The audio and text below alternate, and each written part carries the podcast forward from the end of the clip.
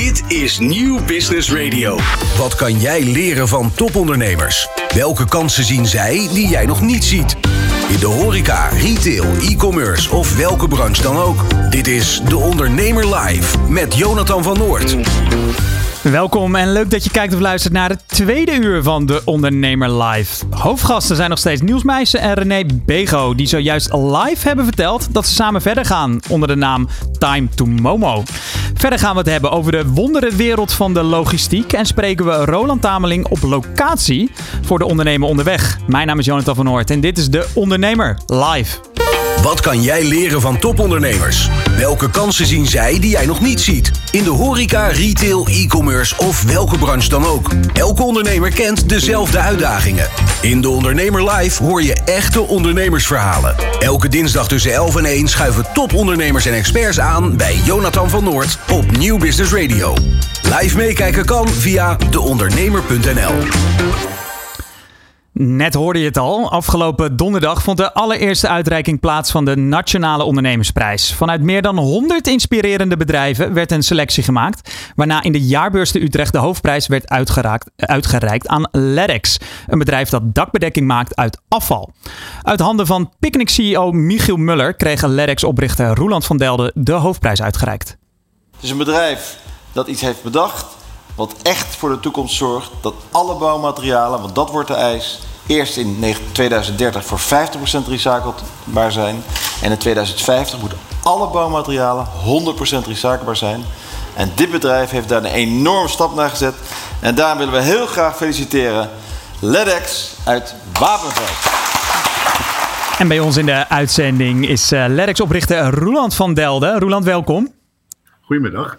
Zit je nog, uh, nog lekker in de feeststemming? Het is ongelooflijk. Het is een roes waar ik in zit. Ja, dat kan ik, uh, dat kan ik me goed, uh, goed voorstellen.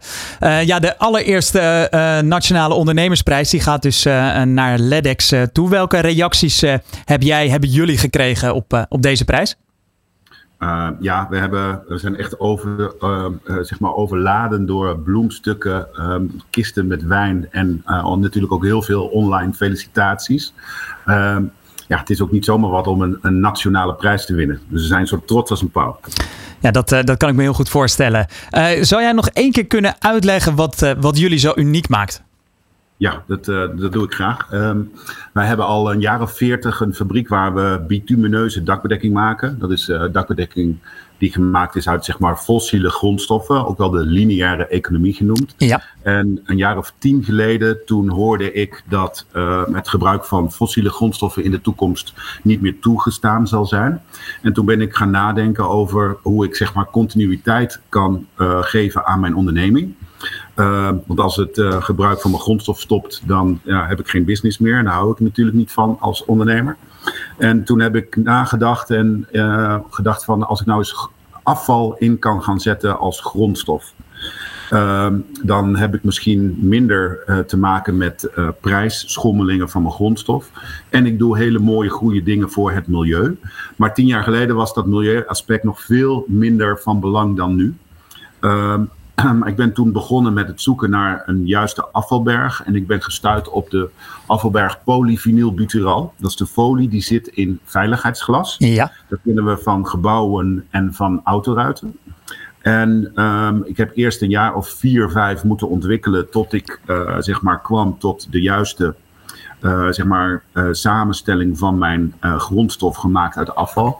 En toen hebben we in 2017 ons eerste product geïntroduceerd, ook in Utrecht, op de, in de jaarbeurs trouwens, op de, de bouwbeurs.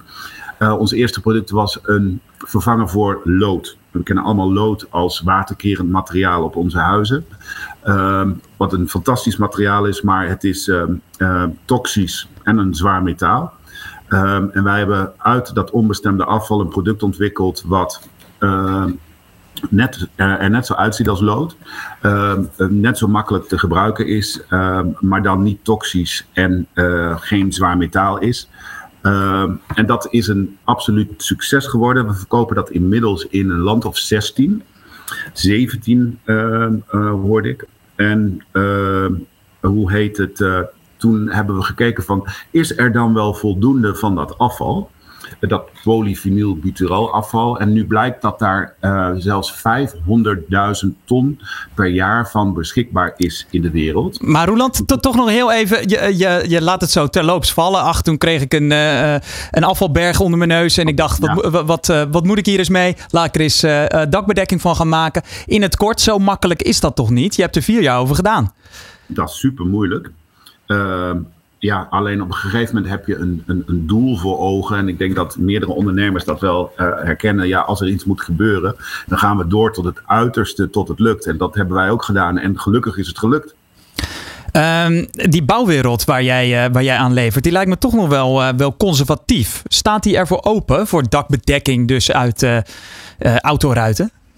Die staan daar steeds meer voor over, open. Uh, waarbij het wel zo is dat het inderdaad uh, veel langer duurt dan ik wel verwacht. Uh, en we hebben alles inmiddels voor elkaar qua certificering, qua garanties, qua verwerking, qua opleiding. En dan nog zie je dat mensen uh, het lastig vinden om af te stappen van wat ze gewoon zijn. En dan over te gaan naar wat nieuws. Wat de boer niet kent, in dit geval, daar bouwt hij niet mee. Nou ja, zo is het ongeveer, ja. ja. En uh, hoe proberen jullie dat, uh, dat op te lossen? Gewoon doorzetten. uh, is het zo makkelijk? Dat, nou, we hebben één geluk. En dat is dat wij best een beetje tijd hebben. Want onze lineaire fabriek draait ook nog steeds goed. En die financiert zeg maar de, de, de circulaire fabriek. Um, en uh, ik, ik, was net bezig met mijn verhaal over wat we nog meer gedaan hebben met die uh, kilo's PVB-afval. Maar we hebben in de tussentijd ook dakbedekking uh, ontwikkeld en op de markt gebracht. En dat is eigenlijk zeg maar wat we kennen van ons garagedak. Meestal zijn dat zwarte rollen. En wat wij op de markt hebben gebracht is dus uit datzelfde afval een wit product. Wat je zonder open vuur of warmte kunt verwerken. En wat een terugnamegarantie kent. We willen graag in de toekomst het product weer terug om te kunnen recyclen naar hetzelfde uh, Ledix Roof product. Uh, dus het is uh, duurzaam, recyclebaar en uh, hoe heet het, concurrerend qua prijs. En Roland, je zei het net al dat de lineaire fabriek nu nog eigenlijk een trapje hoger staat dan de, dan de circulaire fabriek. Wanneer komt dat kantelpunt dat jullie volledig circulair kunnen zijn? Uh, ja, ik denk dat dat nog een aantal jaren duurt. Uh, maar we moeten nu de tijd gebruiken uh, om zeg maar uh, met het geld wat we lineair kunnen verdienen, de circulaire wereld aan de gang te maken. Om die daarvoor voor warm te draaien. Dan kan ik me zo voorstellen dat het winnen van de Nationale Ondernemersprijs daar, daarbij gaat helpen. Want de winnaar die krijgt media-aandacht op onder andere de ondernemer ter waarde van meer dan 20.000 euro. Welk verhaal willen jullie hierin vertellen? Uh, laat ik zo zeggen, wat we willen gaan vertellen is dat wij producten uh, maken uit onbestemd afval die reeds bewezen goed zijn. En we willen gewoon uh, dit reclamebudget gebruiken om de, de, koudwatervrees bij mensen weg te nemen om het te gewoon te gaan gebruiken. Dus, en het is dan een, een beetje spread the word dat iedereen de mogelijkheid heeft om uh, misschien wel met hetzelfde geld wat ze in de zak hebben, ook circulaire producten kunnen gaan gebruiken. En is dat dan een B2B verhaal of een B2C verhaal? Beide. Beide, kijk eens aan. En jullie zijn nu uh, actief, ik, uh, ik las het in, in het artikel wat, wat, wat erbij hoorde, in 24 landen. Is het altijd voor uitbreiding over de grens, voor een, een LEDEX in ja, pak een beetje Duitsland of, of Frankrijk? Uh, nou, we zijn aan het uitrollen in 24 landen. En dat gaat gepaard met uh, uh, regelgeving die iedere keer weer afwijkt in een ander land. Dus die, af, die, die uitrol is niet zo in één keer boom en we zijn in 24 landen actief. Dus we zijn aan het voorbereiden op de uitrol in 24 landen. Ehm, en dan gaan wij inderdaad in de toekomst ehm, ehm, ergens bij onze grootste klant, die we dan in de tussentijd gemaakt hebben, produceren. Want het is belangrijk dat wij met dat afval niet te, te ver gaan slepen. Nee, nee, Overal op de wereld ligt PVB-afval. Dus laten we lokaal bij onze grootste klant, uh, waar ook weer PVB-afval ligt, gaan produceren. Uh, en dan hebben we, kunnen we ook de transportkosten elimineren. En uh, zouden jullie gebaat zijn, ik vermoed dat dit een open deur is, met een uh, wat, wat uniformer, bijvoorbeeld Europees beleid uh, op dit gebied? Ja, zou het wel heel erg versnellen. Dus en, daar zijn we zeker bij gebouwd. En, en hoe, hoe zie je dat voor je? Is dat een rooskleurige toekomst of zitten daar nog wat haken en ogen aan? Uh, nou, nee, ik denk dat het belangrijk is dat er een, een, een hele duidelijke Europee, Europa-brede uh, kwaliteits- en testnorm komt op heel veel producten, uh, zoals ook op dakbedekking. En als je daar dan aan voldoet, ja, dan heb je een, een veel makkelijkere roll-out. nu denken we dat we daar een aantal jaren mee bezig zijn en dan kan dat toch best wel heel erg snel. Dus uh, laat me komen. En uh, tot slot, uh, liggen er nog mogelijkheden verder dan, dan dakbedekking? Volgens mij gaf je al een klein tipje van de sluier. Ja, ik, sta, ik ben zelf best wel een beetje vindingrijk. Um, dus ik zou graag nog andere producten willen ontwikkelen. Maar dat mag ik niet van mijn managementteam, want ik moet focussen. ik zit op een, ik, we zitten op een, op een markt die gigantisch groot is. we hebben het over meerdere miljarden euro in Europa alleen al. En uh, we hebben alles nu in, klaar inmiddels om die markt te kunnen overspoelen met onze dakbedekking en onze loodvervangers.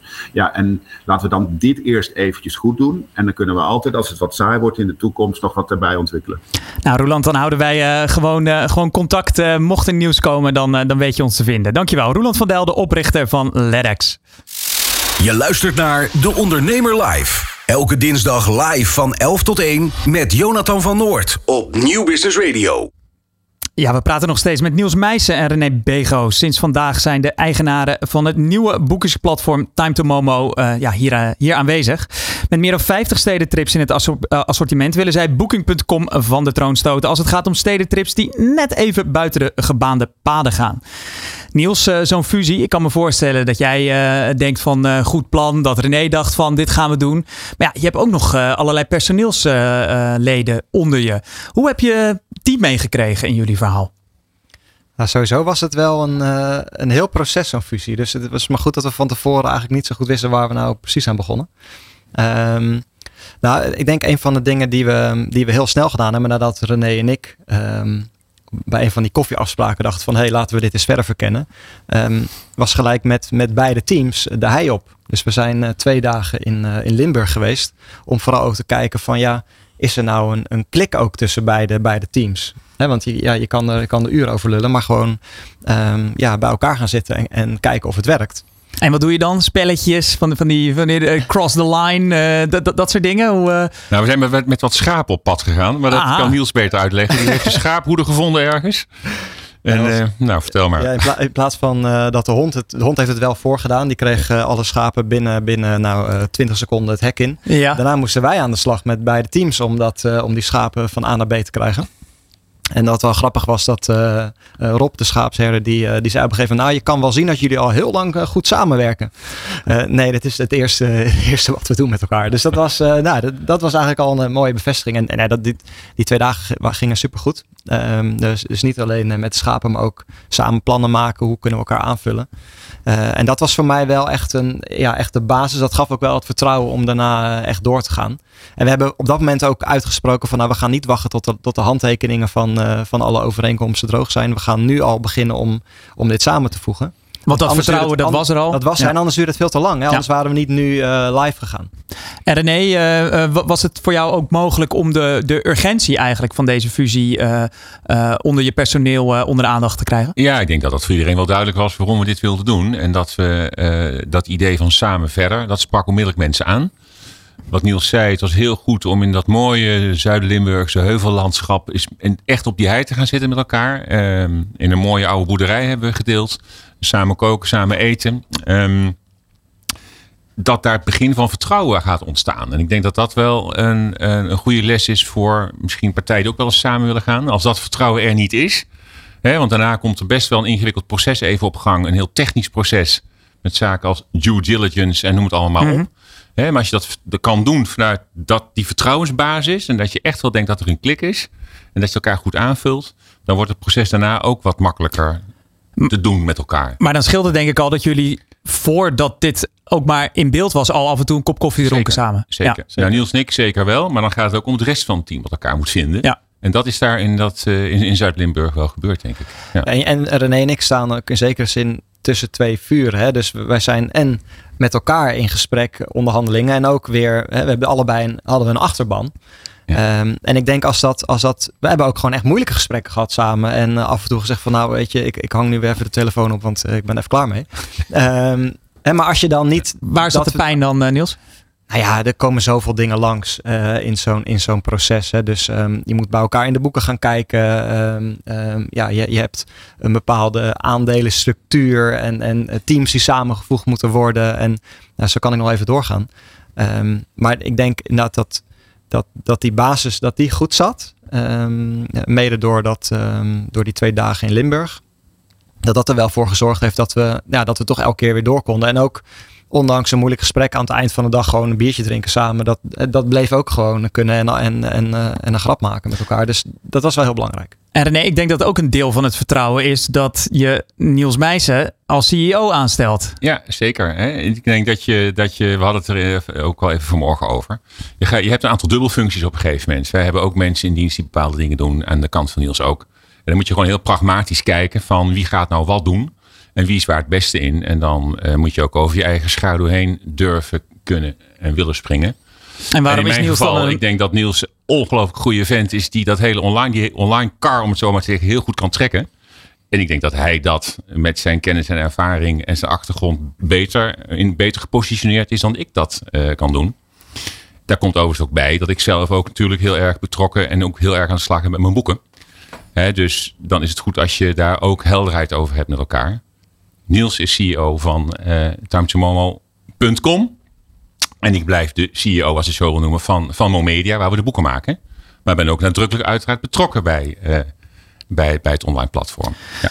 Niels, um, jullie zijn steward-owned en dat zijn jullie ook gebleven. Kan je voor de kijker en luisteraar die denkt, wat is dat, even uitleggen wat steward-owned inhoudt en waarom dat deze fusie misschien ook wat lastiger heeft gemaakt? Ja, zeker.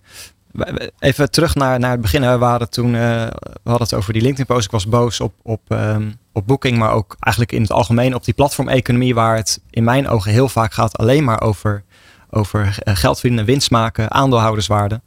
Uh, en dat is heel zonde, want heel veel van die bedrijven zijn groot geworden omdat ze juist heel veel innovatie hebben gebracht, ook hele mooie producten op de markt hebben gebracht. Um, en op een gegeven moment ja, neemt dat geld weer in de overhand. En dan gaat het ten koste van het oorspronkelijke idee. En dat, dat um, steward ownership wil dat eigenlijk voorkomen. Dus uh, bij ons zijn uh, winstrecht en stemrecht uit elkaar getrokken.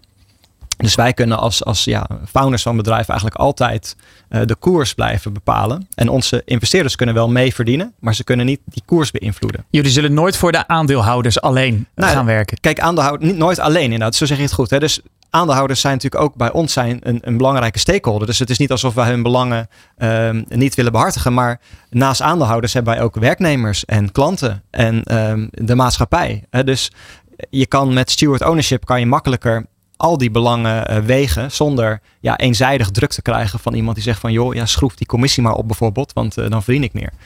Um, dus dat, dat is een juridische structuur die voor ons heel, heel belangrijk is, maar die ook ja, geborgd is. Hè? Dus wij, er was niet een, een, een, andere mogelijkheid. Wij konden alleen binnen die structuur door. Want we hebben namelijk ook een veto-aandeelhouder die, dat, ja, die voorziet dat dat niet gewijzigd wordt. Um, maar dus dat René moest mee eigenlijk René in dit plan. Mee, ja, precies. Ja. René. Zeker.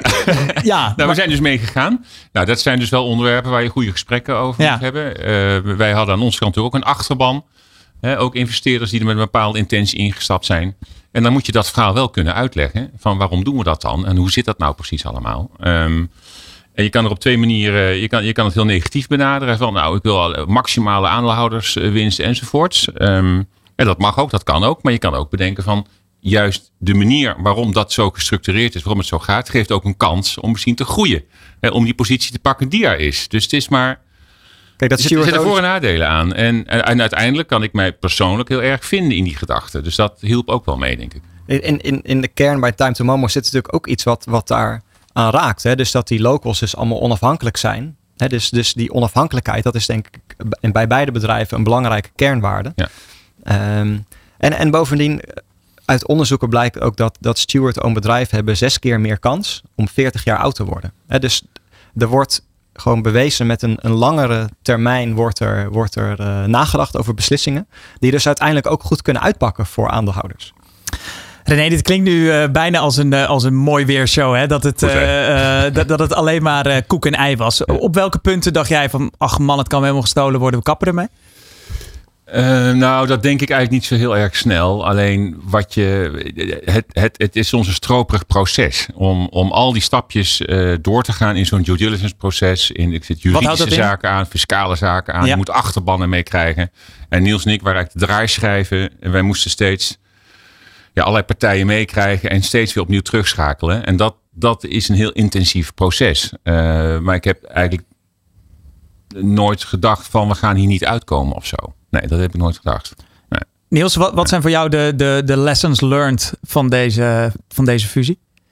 Nou, wat, eh, dus, wat we zelf bedacht hadden was inderdaad heel snel met die teams eh, dus op pad. Dat is denk ik echt heel belangrijk geweest. Ehm, ook een van de tips van, van investeerder van, eh, van René Barend. Die zei, jongens, jullie moeten gewoon met z'n tweeën een hok in en er niet uitkomen. Pot bier erbij en gewoon, eh, ja, gewoon grofweg de deal schetsen.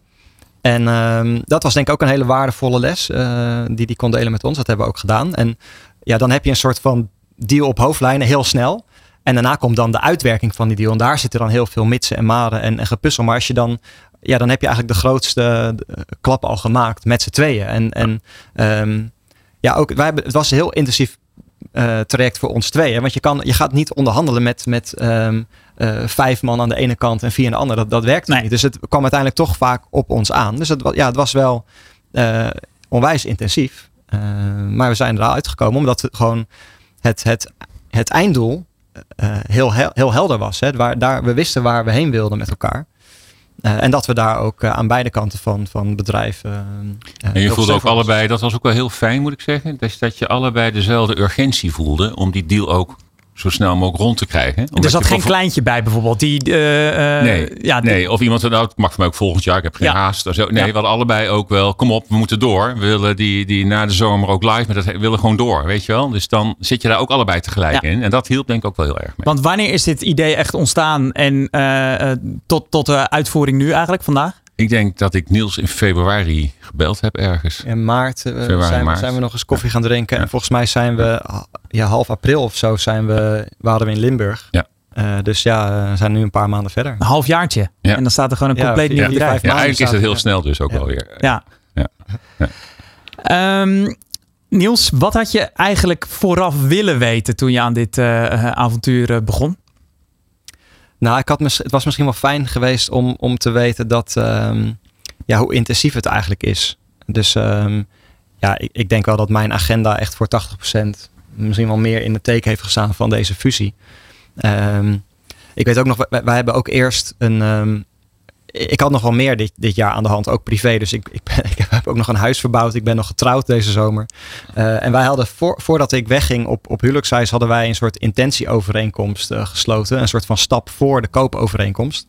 De volgende keer zou ik die stap overslaan. Want dan- ik had het idee dat we toch daarna weer soort van weer op dingen terugkwamen die eigenlijk al half waren besproken. Dus ehm, ik, ik zou. Dus die, die, die tip van, van de investeerder van ga in een hok zitten en kom er op hoofdlijnen met elkaar uit en ga het dan uitwerken. En dan zou ik direct denk ik naar zo'n koopovereenkomst gaan. En niet, eh, niet nog ja, eerst een intentieverklaring gaan tekenen. Ja, dan misschien op een je- bierveeltje, weet je, maar, maar niet, niet weer met, met juristen erbij. Want met een koopovereenkomst zit je eigenlijk allebei al met eh, eh, ja, skin in the game, heet dat geloof ik. Dan, eh, dat, dan weet je al dat is het gewoon rond. Ja, Ja, dat is is gewoon rond. ja. Ja. Als we nu toch even kijken een beetje naar, eh, na- naar, naar de toekomst. Wat, eh, wat, wat kunnen we dan eh, eh, op de korte termijn verwachten van, eh, van Time to Momo wat jou betreft, eh, Niels? Ja, kijk, op de korte termijn zijn we natuurlijk gewoon ontzettend benieuwd of dit, ehm, dit aanslaat. Kijk, het is voor ons echt een gigantisch grote lancering. Het staat gewoon een heel nieuw platform. Ehm, dus we gaan ook de komende weken echt goed gebruiken om eh, nou ook weer, weer gebruikersonderzoeken te doen en, en in alle data te kijken wat gebeurt er nou. En, en voor ons is het natuurlijk heel belangrijk dat die traffic die er nu al is op timetomomo.com, dat mensen dus ook, nou ja, ehm, die hotels weten te vinden. En dat ze weten te vinden dat als een, als een hotel boeken, dat ze dan die stedengids erbij krijgen. Ehm, dus, dus eigenlijk al die, die dwarsverbanden tussen content kopen en hotel boeken, d- daar moeten we nu gaan zien dat het, dat het werkt. En dat, die, dat, dat er conversie ontstaat en dat er boekingen binnenkomen. En ik denk als we dat ja, machientje aan de praat hebben, dan kunnen we daarna gaan nadenken over oké, hoe kunnen we er dan meer mensen aan de bovenkant instoppen. Eh, maar op de korte termijn is het vooral belangrijk om die, die, die fans die er nu al zijn, om, eh, om daar resultaten te zien. En kunnen we eh, wat betreft media-aandacht ook nog, eh, no- nog dingen van jullie verwachten om dit, eh, dit verhaal de wereld in te krijgen? Nou, dat valt dus wel mee op, op korte termijn, omdat we dus al zoveel verkeer hebben. En we willen vooral eerst daar resultaten zien, voordat we gaan nadenken over met bijvoorbeeld inkoop van media of, of advertenties, om daar weer nog meer mensen bij te krijgen. En in het verleden heb jij gebruik gemaakt van onder een crowdfunding hè, om aan, eh, eh, aan extra groeikapitaal eh, te komen. Is dat nu nog steeds een route of is dat nu met, met René aan boord ja, wat verder weg? Nou, eigenlijk, de, de, we hadden sowieso al in onze vorige plannen ehm, het idee en aangekondigd dat er in 2024 eh, weer een nieuwe financieringsronde aan zou komen. Dat is eigenlijk niet veranderd. Eh, dus, dus aan de ene kant zijn er natuurlijk een aantal teamleden bijgekomen. Ehm, maar tegelijkertijd komt er ook een heel stuk omzet mee vanuit, vanuit Time to Momo. Hè? Want wij verdienen nu dus ook geld met content, niet alleen maar met die hotelboekingen. Dus eh, qua runway, zoals je dat noemt, zit, zit, ja, is er niet heel erg veel veranderd voor ons. Eh, maar we moeten natuurlijk wel met een goed verhaal zometeen komen. Waarin we laten zien dat we, ehm, ja, dat we gewoon ehm, ehm, op weg zijn naar een, een duurzaam en succesvol businessmodel. Eh, dus daar ja, wordt keihard aan gewerkt eh, de komende maanden. En dan hopelijk hebben we daar, kunnen we zo het bewijs opbouwen om volgend jaar ergens weer een, een nieuwe financieringsronde te organiseren. En dat zou weer met crowdfunding kunnen, maar dat zou ook gewoon bij, bij gewone investeerders kunnen. Dat gaan we zien. René, jij eh, eh, ja, draait al even mee eh, als het op, op, op reisgidsen Ja, aankomt. Hè? Heb je nou ook wel wat gemerkt van dat het voor jou toch anders was dat je bij, ja, Niels die heeft meerdere startups op zijn naam staan, dat er een hele andere vibe in je bedrijf kwam? Nou, dat, dat hebben wij zeker gemerkt toen we ook dus afgelopen jaar geëxperimente- geëxperimenteerd hebben met online. En dat is een totaal andere dynamiek, hè? Want met het maken van boeken zijn we eigenlijk al, wij zijn al met de planning bezig voor eind 24. Begin 25 hoor ik al projecten voorbij komen. En online is met nu bezig, misschien morgen, nou vooruit volgende week. En dat is direct aan de knoppen draaien en, en op acteren. Het is een totaal andere dynamiek, totaal andere workflow. eh andere DNA van mensen zit daar. En nou, daar hebben we nu Niels en consorten en, en, en medewerkers eh, en collega's mee, bij gevonden. Dus eh, nee, heel goed. Dus we hebben eraan geroken, hebben er ervaring mee gedaan. En nu door samen met... eh, Maar het lijkt mij als ondernemer heel leuk dat je dan Ja. opeens weer toch Ja. Ja. na, na zoveel jaar weer een hele andere weg bewandelt. ja, dat is dus hartstikke leuk. Ja, Ja. zeker. Begint het nu bij jou te kriebelen na dit interview? En wil je bijvoorbeeld deze herfstvakantie erop uit? Kijk dan op het geheel vernieuwde timetomomo.com voor een stedentrip. Dankjewel René Bego en Niels Meijsen. Je luistert naar De Ondernemer Live. Elke dinsdag live van 11 tot 1 op Nieuw Business Radio. Ever Given, zegt die naam u wat? Het is de naam van het schip dat in maart 2021 in totaal zes dagen vastlag in het Suezkanaal. Het gevolg? De wereldwijde scheepvaart kwam tot stilstand en handelsstromen liepen volledig in de war. De, blo- eh, de blokkade liet daarnaast pijnlijk zien hoe afhankelijk sommige bedrijven waren en misschien nog wel zijn van fragiele aanvoerlijnen. Zijn er opties en hoe pak je dat als ondernemer dan aan? Daarover praat ik met Arjan van der Woning, Managing Director Benelux bij logistiek dienstverlener Tol Global Forwarding. Arjan, welkom. Goedemiddag. Het, eh, het moeten roerige jaren voor jou zijn geweest, hè? Want die, eh, die blokkade, dat was niet het enige. Nee, zeker niet. Het, eh, het zijn 2,5 interessante jaren geweest voor mij bij, eh, bij de tolgroep. Eh, ik denk in de, in de laatste twee, drie jaar wat we hebben gezien in de wereld. Niet alleen inderdaad de blokkade van het Suezkanaal, maar onder andere ook de corona-epidemie. Die toch wel een eh, behoorlijke impact heeft gebracht op internationaal transport, maar ook consumentengedrag. Die eigenlijk ons wel duidelijk hebben gemaakt dat de manier zoals transport al jaren gaande is. En de afhankelijkheid daarvan ook wel van Azië. Ja, toch wel eh, een verandering teweeg heeft gebracht. Waarin bedrijven ook om na aan denken zijn van is dit de beste oplossing om naar de toekomst te kijken. En ehm, ja, we, we hebben best wel een grote impact gezien. Eh, mensen thuis ook. Hè. Koop je een auto tegenwoordig zit er een jaar levertijd op, bij wijze van omdat we toch wel heel afhankelijk zijn van die stroom wereldwijd. Absoluut. Ja, het viel mij eh, op. eh, ik heb wat vrienden die, eh, die een wielrenfiets bezitten. En die wilden allemaal een upgrade, een nieuwe fiets, ander versnellingsmechanisme. En dat was gewoon niet te krijgen. Dat kwam uit Japan, uit China. Ja. En die hebben gewoon een jaar lang op een fiets gereden waar ze niet, niet happy mee waren. Is dat, ehm, eh, ja, wat, wat ik me eigenlijk afvroeg, was dat soort te voorkomen geweest? Of, of hoe, hoe kan je hierop in- inspelen als, als een logistiek dienstverlener die jullie zijn? Ja, Ja, was het te voorkomen geweest? Achteraf gezien wel. Uh, maar ik denk dat bepaalde dingen heel lastig te voorspellen zijn. Ik bedoel, logistiek is al, nou ja, honderd jaar en langer is dat iets waar we, waar we wereldwijd natuurlijk gebruik van maken. En over het algemeen loopt dat redelijk goed. Er zijn altijd ups en downs. Maar niemand had, denk ik, verwacht dat iets als een coronapandemie uh, zou gebeuren. Um, daarnaast kwam natuurlijk de Evergiven inderdaad, de, situatie in het Suezkanaal. Uh, ja, dat consumentengedrag wat daar dus eigenlijk op volgde. Ik denk dat niemand dat heeft zien aankomen. En hadden we dat kunnen doen? Misschien wel. Uh, ik denk dat we er nu van geleerd hebben en dat het juist nu belangrijk is om beter te voorspellen en te anticiperen op dat soort zaken. Omdat we ze dus eigenlijk wel als een onderdeel van onze verwachting moeten gaan inbouwen. En dat zie je dus nu in de logistieke wereld wel steeds meer gebeuren. Daar gaan we, het, uh, gaan we het straks over hebben. Ik ben toch wel benieuwd naar de. Uh, want we, hebben het over het, het Suezkanaal was, was even geblokkeerd. China ging volledig op slot door de, door de coronacrisis. Kan jij de gevolgen schetsen? Wat merkte bijvoorbeeld de MKB'er, de fietsenmaker, Jan Modaal hiervan? Ja. Ja, ik denk dat er meerdere invalshoeken daarvan zijn. Een van de, van de grootste, als we bijvoorbeeld kijken naar de coronapandemie, is dat zeker in landen als China eigenlijk een volledige lockdown is ontstaan. Uh, mensen mochten niet meer buiten komen. Productiefaciliteiten kwamen tot stilstand. Uh, havens gingen op slot. Dus het was eigenlijk gewoon niet mogelijk om de producten, reservematerialen, et cetera, te vervoeren naar onder andere Europa, waar wij dan zitten. Um, dat betekent eigenlijk een volledige stilstand waarin voorraden in de loodsen hier eigenlijk helemaal zijn leeggelopen. Uh, dat betekent dus dat er eigenlijk gewoon tekorten zijn geweest aan product op dat moment. Wat je vervolgens zag gebeuren toen de pandemie, eh, begon open te raken. Dus de havens in China die kwamen weer op gang. Productie kwam weer op gang. Waardoor er een gigantische toestroom is geweest van product naar Europa toe, naar onze havens. Die eigenlijk de havens aan deze kant van de wereld, in Rotterdam onder andere, volledig geblokkeerd hebben. Schepen lagen dagenlang te wachten om überhaupt gelost te kunnen worden. Waardoor heel veel van die goederen in de, in de loods terechtkwamen. Daar ging inventory weer heel erg van omhoog. Maar tegelijkertijd, wat consumenten hebben gezien, is dat toch die impact, inflatie, alles wat om ons heen speelt, mensen toch een beetje zijn gaan kijken van uh, wat willen we nu gaan doen met het geld dat we hebben? Willen wij nu wel gaan investeren in een nieuwe racefiets? Of willen we toch even afwachten uh, om te kijken wat de wereld gaat doen? Waardoor dus nu die loodsen, et cetera, helemaal vol zitten en langzaam maar leeglopen. Wat dan weer een blokkade creëert aan de overkant in China met toevoer. Dus de afname is daarmee eigenlijk ook heel erg verminderd. En ik denk als je wereldwijd uh, kijkt, zit je toch gemiddeld op zo'n 20, 30 procent afname in uh, volumestromen uh, en consumentengedrag.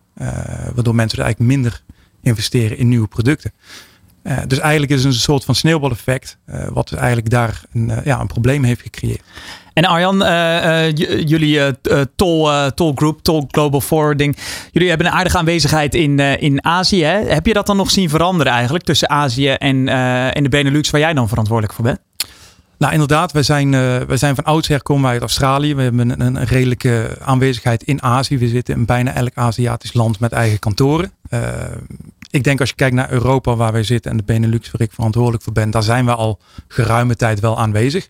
Maar wat je ziet is dat heel veel bedrijven met wie wij van oudsher zaken doen wereldwijd, toch aan het kijken zijn van hoe kunnen wij nu minder afhankelijk worden van die situaties die wij hebben gezien.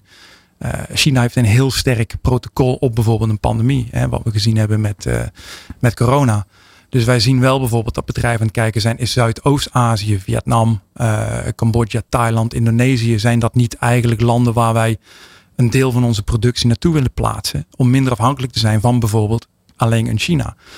Uh, en verder nog zijn er steeds meer bedrijven die ook aan het kijken zijn van, kunnen wij niet gaan friendshoring, zoals we dat dan uh, zo mooi noemen, of nearshoring. Dus dat we misschien een deel van die productie wel naar Europa gaan brengen. Of misschien naar Amerika gaan brengen. Om toch dat risico wat meer te spreiden. Hè. Op het moment dat het Suezkanaal geblokkeerd wordt. Ja, dat is eigenlijk eh, een blokkade van de aorta van het internationale transport. En ja. alles komt tot stilstand. En wat voor klanten moet ik dan denken die jullie uh, hebben, die uh, overwegen om bijvoorbeeld vanuit China naar Vietnam te gaan of misschien wel naar uh, Zuid-Europa? Ja, nou, we doen eigenlijk zaken met wel heel veel klanten. Hè. Um, als je een beetje het nieuws kijkt, zijn er toch wel veel bedrijven, bijvoorbeeld de chip, chip-industrie, die best wel een knauw heeft gehad. Heel veel dagelijkse producten gebruiken de chips. Uh, er zijn een aantal fabrieken die bijvoorbeeld nu naar Europa uh, gaan vertrekken om daar toch een productielijn op te gaan zetten. We zien in de, in de auto-industrie uh, Oost-Europa toch wel een belangrijk onderdeel worden. we zien in de fashion en de retail en dan zeker producten die heel snel op de markt moeten zijn, omdat ze misschien niet, zoals we noemen, trendsetters zijn, maar misschien wat meer trendfollowers zijn, snel moeten kunnen leveren. Ja, we zien toch wel dat Europa daar een belangrijke productieomgeving wordt. En in dat fenomeen zijn wij als Benelux of Europa zijn wij veel interessanter voor die klanten die wij al hebben in onze Aziatische organisatie. Omdat we toch hetzelfde product kunnen blijven leveren, dezelfde service kunnen blijven leveren als een tol. Uh, maar wel kunnen zorgen dat die goederenstroom op gang blijft.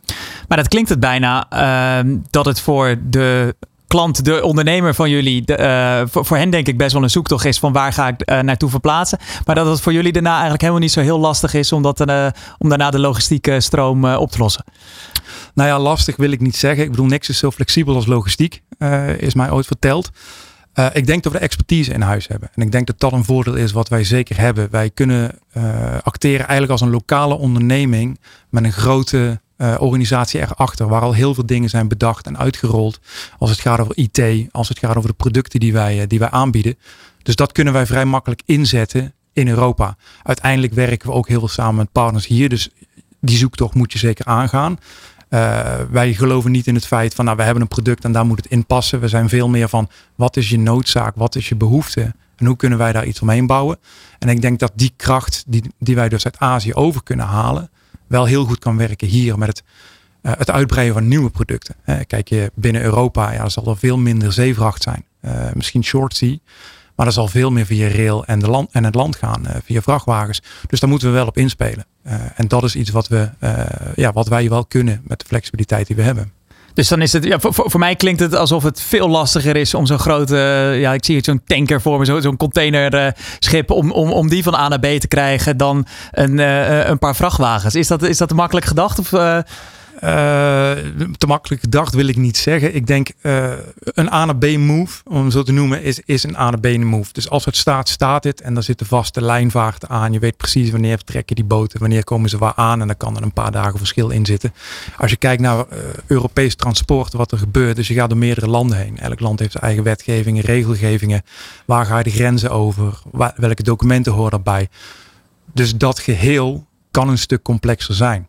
En daarmee uh, willen wij dus wel graag ontzorgen omdat wij die kennis en expertise hebben. Uh, maar ik denk over het algemeen ben je een stuk flexibeler. Want je kan kiezen welke routes je neemt, welke producten je neemt. Maar daar horen ook wel weer de complexiteiten bij. Dus ik denk dat het complexer is dan misschien een A naar B op een boot. Uh, maar ja, een andere tak van sport. Ja, ja, ja. Um, als je het hebt over die, over die logistieke wereld. Uh, en dat, dat er eigenlijk een verplaatsing uh, plaatsvindt te, uh, van Azië, bijvoorbeeld richting, uh, richting Europa. Voor nu een ondernemer die aan het luisteren is. Wat gaat er dan voor hem of haar veranderen als je het dan hebt over aanvoerlijnen? Ja. Ja, wat gaat er veranderen? Dat ligt er natuurlijk aan wat, waar de behoefte ligt.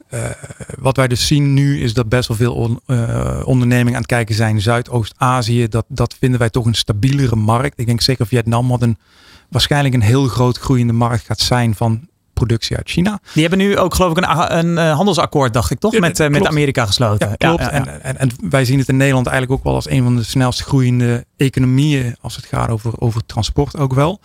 Um, de aanvoerstromen daar zijn redelijk stabiel. Dus het kan zijn dat je eh, andere productiefaciliteiten of zelf of moet gaan, gaan inhuren bij, bij bedrijven in Azië. Daar zullen we in Vietnam en zo heel veel investeringen zien gebeuren om meer productiefaciliteiten te creëren. Um, ga je echt naar Europa, uh, dan heb je datzelfde. Hè. Je moet productiefaciliteiten vinden en krijgen. Nou, ik denk dit zeker Oost slash Zuidoost-Europa dat daar wel een hele grote markt voor gaat worden. Maar ik denk vooral ook regelgeving is wel iets waar heel erg rekening mee gehouden moet gaan worden. Van waar moet je aan voldoen? Uh, het is niet zo makkelijk als zeggen, nou, we, zitten nu in Tsjechië en we zetten hier een stok in de grond en we beginnen morgen. Daar zit natuurlijk best wel wat omheen. Je, je goederenstromen, je, je raw materials, je, je producten die je nodig hebt dat moet je allemaal uh, in ogenschouw nemen voor je productie. Het maken van een t-shirt is één ding. Het zorgen dat je de spullen hebt om het te maken. Moet natuurlijk ook wel allemaal onder controle zijn. Ja, en ik denk ook dat we, we ooit hè, als het Westen naar China zijn gegaan. Want daar was een oneindige hoeveelheid mensen, oneindige hoeveelheid uh, grondstoffen. Dat moet nu veel meer vanuit allerlei uh, kanten komen. Als je het over Tsjechië hebt, ja, dat is natuurlijk in, in, op wereldgebied een landje van niks. Om dat allemaal te, te, te regelen. Daar, daar ligt denk ik best een, een uitdaging. Absoluut. Dus ik denk dat die stromen zeker goed in kaart gebracht moeten worden. En dan denk ik dat er meerdere landen zijn buiten China. die wel heel veel van die grondstoffen kunnen produceren en ook kunnen aanvoeren. Uh, dus wat dat betreft is het niet nieuw. Uh, ik denk de afhankelijkheid van China is voor veel mensen misschien wel een angst. Uh, en de laatste jaren hebben we ook wel gezien dat ook ehm, werknemers in China steeds minder in de havensteden aanwezig zijn. Dus dat dat uitdaging creëert in de productie. Dus er is al een verschuiving weliswaar plaatsgevonden naar wat andere landen. Dus ik denk dat de infrastructuur en het netwerk al bestaat. Ik denk alleen dat het verder geoptimaliseerd moet worden. Um, maar ja, het, het, het begrip van hoe het werkt is er al. Die expertise is aanwezig. Dus ik voorzie dat zelf niet als het grootste probleem. En, en uh, de centen, wordt het niet duurder als een, als een t-shirt uit Portugal komt dan, uh, dan uit bijvoorbeeld China? Ligt eraan. Uh, als jij een t-shirt uit Portugal haalt, kan misschien de productie daadwerkelijk duurder zijn. Hoewel nogmaals ook de kosten, salaris, et cetera in China best wel hard zijn gestegen in de afgelopen jaren. Uh, van de andere kant bespaar je misschien wel weer een hoop op je logistieke kosten. Want je hoeft het dus niet op een boot te zetten met een vrachtwagen en een rail. Je kan het misschien rechtstreeks op die vrachtwagen zetten en in een paar dagen op je bestemming zijn. Uh, dat scheelt natuurlijk ook heel veel kosten in je logistieke proces. Dat moet je allemaal meenemen, wil je die kosten bekijken inderdaad. Uh, ik denk als je naar de markt kijkt, zijn er best al wat bedrijven die aan de, de onderkant, zou ik maar zeggen, of aan een lager segment zitten van, uh, van kosten. Die hun spullen al in Portugal, Turkije, dat ze plaatsen laten produceren. Juist omdat ze vrij veel kunnen besparen op die logistieke kosten op hun supply chain. Een duidelijk verhaal. Tot slot, uh, dit, dit, is een, een, een toekomstvisie hè, uh, van, uh, van, jou vanuit, uh, vanuit de, de Toll Group. Per wanneer gaan we, denk je, in, in Europa meer containers en, en vliegtuigen zien met jullie naam erop, omdat die verandering plaatsvindt? Containers en vliegtuigen met onze naam erop zou ik een hele mooie vinden. we hebben inderdaad containers en vliegtuigen wereldwijd, als ook boten. In Europa hebben wij dat nog niet. de verwachting is wel dat wij hard aan de slag gaan met vrachtwagens containers met onze eigen branding hier.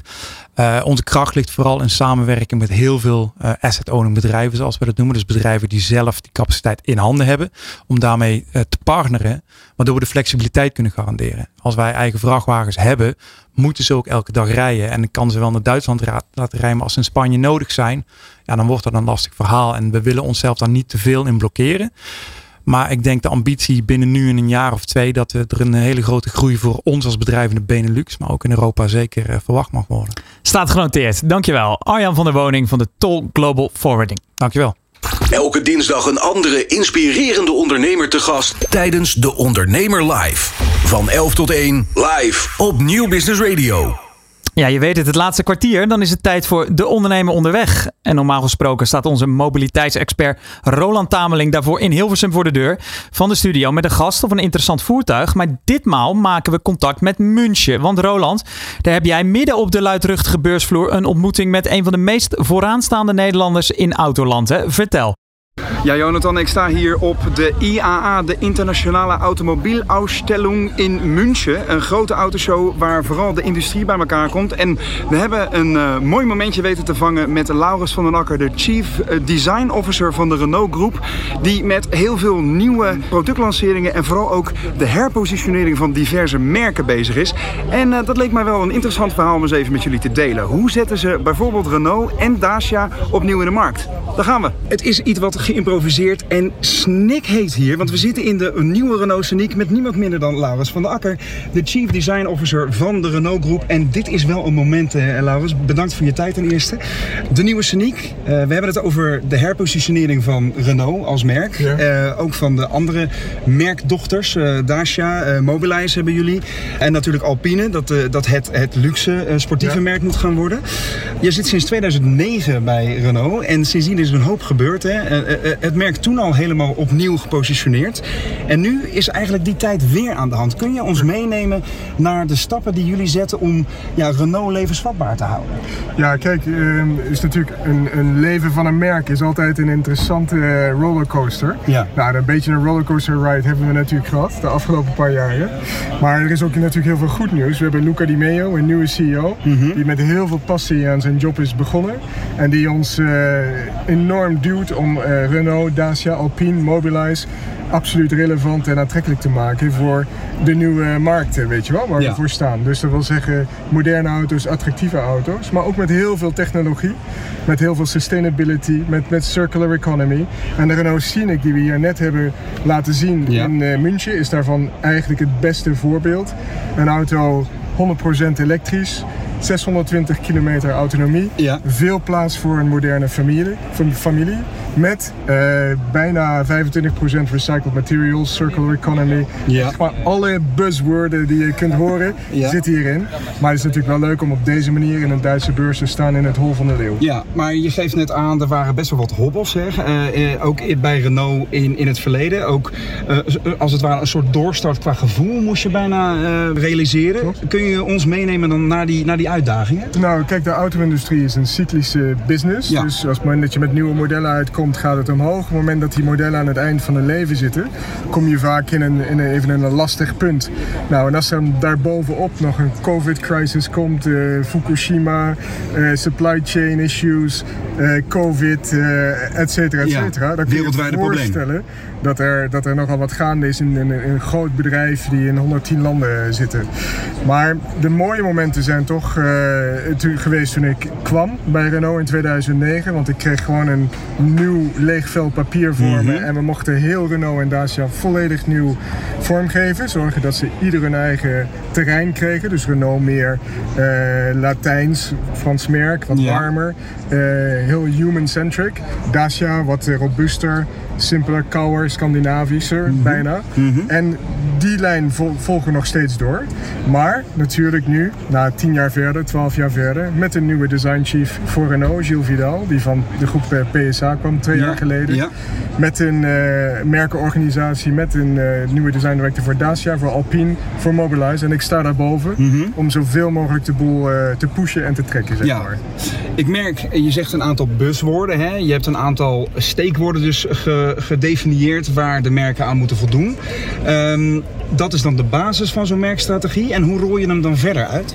Nou kijk, heel simpel gezegd, het is belangrijk dat wij als designers de waarde van het merk communiceren via de auto's. Dus we zeggen dat eh, Dacia is een merk wat eh, de essentials moet redefinen, zeg maar. Dus het is robust en cool, Ja. outdoor. Eh, het is een merk wat eco-smart is. En iedere Dacia moet aan die waarde voldoen. Een beetje de nuchterheid in positieve zin. Ja, auto's die, die er leuk uitzien waarmee je naar de natuur in kunt rijden, maar die affordable zijn, heel Ja. smart zijn en heel degelijk geconstrueerd met bewezen technologieën. Mhm. Dus die probeert niet het meest progressieve merk te zijn, maar het meest eh, eh, eh, affordable merk. Ja, weet je wel? ja, Dan heb bereikbaar. je Renault in het centrum gepositioneerd. Echt mass market, generalist. Mhm. Met eh, natuurlijk innoverende modellen, want we zijn Frans, dus we hebben- willen gewoon onze eigen mening door laten schemeren. Auto's die heel attractief zijn, die Latijn zijn, die verleiden. En auto's die ook steeds meer tech worden, want de realiteit is, we switchen naar EV's. Eh, er komen steeds meer technologieën in op connectivity, eh, die, die jou beschermen met veiligheidstechnologieën. En Ja. dat willen we laten zien. Sensoren, camera's, hulpsystemen. Precies, en dan Alpine daarboven, geïnspireerd natuurlijk door de Formule 1, sport, racing, heritage, Franse, Franse eh, prachtige geschiedenis met de Alp- Alpine A110, Ja. de rally van Monte Carlo. En dat is het merk wat een beetje de, de, de vuurtoren wordt voor onze nieuwe technologieën. 100% EV, heel sportief, premium. En daarmee hebben we een hele mooie ladder, zeg maar, Juist. tussen die drie merken. Die elkaar dus ook aanvullen. Precies, en het idee is dat je in Dacia mensen kunt krijgen die uit een gebruikt gebruikte auto's komen. Ja. En die voor het eerst misschien een nieuwe auto kunnen kopen. Komen ook mensen die zich niet de EV's nog kunnen veroorloven. Dus die naar beneden komen. Renault moet als mass market eh, merk natuurlijk de grote massa in het midden. eh, met aantrekkelijke auto's kunnen bedienen. Ja. En Alpine zit daarboven. Dus er is een hele strategie voor al die merken. En daar past Mobilize ook nog in. Want Mobilize doet micromobility, heet dat. Mhm. Dat is een, zijn alle objecten die er tussen een auto met vier wielen en vier deuren en een voetganger zitten. Juist. Dus daar zit ook een compleet nieuwe markt. Met name flexibele stadsmobiliteit Ja, zou je voor, kunnen voor stellen. metropool, voor steden. En dat Ja. kan, dat, dus denken aan drie wielen, twee wielen, één wiel en geen wielen. Ja, ja, ja, precies. En design is natuurlijk een essentieel onderdeel eh, al, ja, van jouw werk sowieso. Hè? Mhm. En ook van het, van het succes dat je hebt toegevoegd aan Renault. En het viel me op dat er zowel voor Renault als voor Dacia nieuwe logo's zijn ontworpen. Ehm, dat doe je ook niet zomaar, hè? want dat is je merkidentiteit. Hoe pak je zoiets aan? Ja, dat is een hele interessante opdracht. Want een logo zegt heel veel over je auto en Ja. over je merk. En als je het goed doet, eh, onze designjob is zodanig dat je, als, als je het goed ontworpen hebt, kun je zien dat het een Renault is, zelfs zonder logo. Je kunt het zien dat het een Dacia is, zelfs zonder logo. Maar met het logo is het een beetje de, de kers op de taart, weet je wel? De cerise sur le gâteau, zoals ze dat zo Ja. mooi zeggen. Ja. En dat maakt het helemaal af. Kijk, als Dacia een robuust merk is, moet het logo ook stevig eh, eruit zien. Want het communiceert al meteen waar het voor staat. Dus het nieuwe Dacia logo is horizontaal, stevig.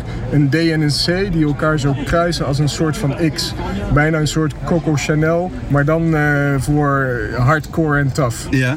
Nou, het Renault logo is geïnspireerd op het logo wat iedereen nog wel kent met die streepjes uit de jaren 70.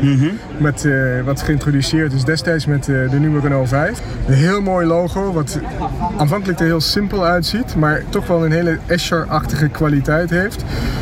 Waardoor, het, waardoor het intrigerend werkt en heel simpel, maar complex is. Op zijn Frans, weet je wel. Juist. En, ehm, en, en een logo, als je dat goed ontwerpt, vooral vandaag de dag, waarin het heel klein moet werken. Want iedereen heeft Instagram en apps en je wil het herkennen als het zo minimalistisch is. Ja. Maar het moet ook werken als je het enorm groot op een stadion eh, projecteert. Nou, dat, daarvoor heb je toch vaak een, nieuwe inspiratie nodig. En dat is natuurlijk wel mooi dat we dat hebben kunnen doen eh, in een hele korte tijd. Maar ontstaat dat dan ook gewoon door eh Laurens van der Akker die op een servetje zit te schetsen? Of kun je ons meenemen naar dat, naar dat Ja, dan? natuurlijk. Iedereen is daarbij betrokken, maar je probeert wel altijd een mooi moment te vinden om een nieuw logo te introduceren. Ja. Dus eh, als er een nieuwe Duster uitkomt, dan is dat een goed moment. Als er een nieuwe Clio uitkomt, is dat een goed moment. Of als er een nieuwe Espace uitkomt, is dat een goed moment. Ja. Dus je probeert wel het nuttige met het aangename te verenigen, als ik het zo mag zeggen. Mhm. Maar eh, het, ook nog een keer, voor een merk is het belangrijk dat je blijft leven, dat er schwung in zit, dat er af en toe nieuw bloed in komt. Ja. En dat je weer nieuwe klanten aantrekt. En dat je niet te veel stilstaat, want dat stilstaan is achteruit gaan. Dus zou dat ook meteen de beste tip zijn voor de ondernemers die dit item zitten te bekijken? Eh, blijf vooral niet stilstaan, maar innoveer en eh, vernieuw. Ja, en ik denk met name als je een nieuw verhaal te vertellen hebt, als je nieuwe technologieën introduceert, dat zou een mooi moment kunnen zijn om je logo te updaten of aan te passen. Of wellicht, als je iets revolutionairs aan het doen bent, het volledig te vernieuwen. Ja, het design, hè, de laatste vraag wat dat betreft. Eh, toen jij eh, in eh, zeg maar begin jaren 2010, 2012 de Renault range vernieuwde, grotere logo's op de auto, een heel duidelijk familiegezicht, ronde vormen, hè, dat Latijnse gevoel wat je al gaf, wat je aangaf, dat heeft enorme gevolgen gehad voor de verkopen ook van Ja. de groep, toch? Kun je, kun je ons even meenemen naar, naar dat moment en welke effecten dat heeft bewerkstelligd? Ja, kijk, eh, toen, tegen de tijd dat ik bij Renault begon, zat de vorige generatie een beetje aan het eind van zijn Latijn. Dus Mhm. het was aan mij om de mensen weer verliefd te laten worden op het merk Renault. Ja. En ik, dat leek me het makkelijkste te doen met een, met een Clio. Een auto die overal eh, zichtbaar is. Belangrijk volumemodel natuurlijk. Precies, en hem zo sexy mogelijk te maken. Ja. En dat, dat heeft geleid tot de, de, de Clio 4 in 2012. Hele mooie sensuele vormen. Een klein beetje Ferrari jaren 50-achtig of een beetje Porsche-achtig, Ja. als, zoals je dat wil. En ehm, het mooie is dat als je een auto maakt waar mensen verliefd op kunnen worden, heeft het ook een heel positief gevoel op het aantal auto's wat je verkoopt, Mhm. maar ook op het niveau van de auto's wat je verkoopt. Want mensen hadden zin om zichzelf te verwennen Juist. kochten de mooie kleuren, de mooie wielen, eh, wilden graag de, de luxe versies hebben. En dat heeft een ontzettend positief effect gehad op het, eh, op het merk. En ook het logo groter maken, rechtop, waardoor het merk wat trotser was en Mhm. Ja. niet verlegen en timide. Dus design leidt rechtstreeks tot hogere omzet. Ja, en, en Raymond Louis, een eh, bekende Franse designer uit de jaren 50, heeft ooit eens gezegd: de mooiste lijn is de lijn van een stijgende verkoopslijn. Ja. En dat geeft een beetje aan wat mijn job is. Ja. Om een goed evenwicht te vinden tussen creativiteit, maar ook de business. En allebei zijn belangrijk. Gaaf. En het goed ontwerpen van producten is enerzijds het wiel opnieuw, opnieuw uitvinden. Maar jullie gaan eh, per volgend jaar, eh, zeker voor Renault, ook een beetje terug in de tijd, hè, in positieve zin. De eh, Renault 5 keer terug, de Renault 4 keer te- terug in elektrische verpakking. Kun je de, de fans al een beetje lekker maken wat we kunnen verwachten? Ja, ik denk dat over de Renault 5 hoef ik niet veel te vertellen, want de auto, we hebben hem al laten zien. Mhm. En ons doel was om de productieauto zo dicht mogelijk met het conceptauto te, te laten eh, aanlijnen. Ja. Nou, dat is voor 95% gelukt. En ik zou bijna willen zeggen dat die zelfs beter is als de, als de concept. Kijk eens aan. En eh, dat is een auto die natuurlijk eh, zoveel positieve herinneringen terugbrengt van alle mensen die daar ooit voor het eerst in gereden hebben, geleend hebben van een tante, hun eerste kus in hebben gehad. Die daarmee misschien een keer langs de weg hebben gestaan in Frankrijk met, met pech of die daar een eerste baguette en een vakantie mee hebben gen- genomen. Ja. Nou, dat zijn natuurlijk mooie verhalen over het merk die je moet levend blijven houden. En het grappig genoeg, met een elektronische architectuur van het platform, konden we weer heel dicht komen tegen die oorspronkelijke vormen van de Renault 5 aan. Omdat er technisch meer mogelijk is. Precies, want een, een elektronische eh, eh, architectuur, daarvan zijn de motor is kleiner, compacter. Daardoor kun je mooie grote wielen eh, op de auto zetten, korte overhangs maken. Ja. En dan kom je heel dicht in de buurt van die, van die guitige, weet je wel, hele aantrekkelijke concepten van de jaren 70. Ja, mooi om te zien ook dat zodra we het over deze auto hebben, dat de ogen van Laurens van der Akker meteen beginnen te glimmen. Dus, eh, en die gaan we volgend jaar zien, hè, de Renault 5. Precies, eh, die komt echt heel snel. Mooi. Hartelijk dank voor je tijd, eh, Laurens. En eh, Jonathan, terug naar Hilversum, waar het hopelijk een stukje koeler is. Nogmaals, dankjewel. Dankjewel. Je luistert naar De Ondernemer Live. Elke dinsdag live van 11 tot 1 met Jonathan van Noord op Nieuw Business Radio. Nou, een stukje cooler. Dan kijk ik even regisseur Daan aan. Dat, eh, dat viel wel mee, want deze uitzending stond stijf van het nieuws. En wel dat Niels Meijsen en René Bego gaan samenwerken. En wel onder de naam Time to Momo.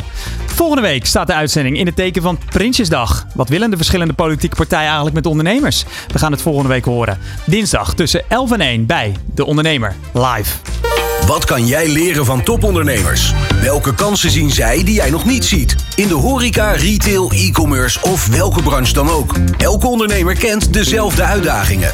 In De Ondernemer Live hoor je echte ondernemersverhalen. Elke dinsdag tussen 11 en 1 schuiven topondernemers en experts aan bij Jonathan van Noord op Nieuw Business Radio. Live meekijken kan via deondernemer.nl.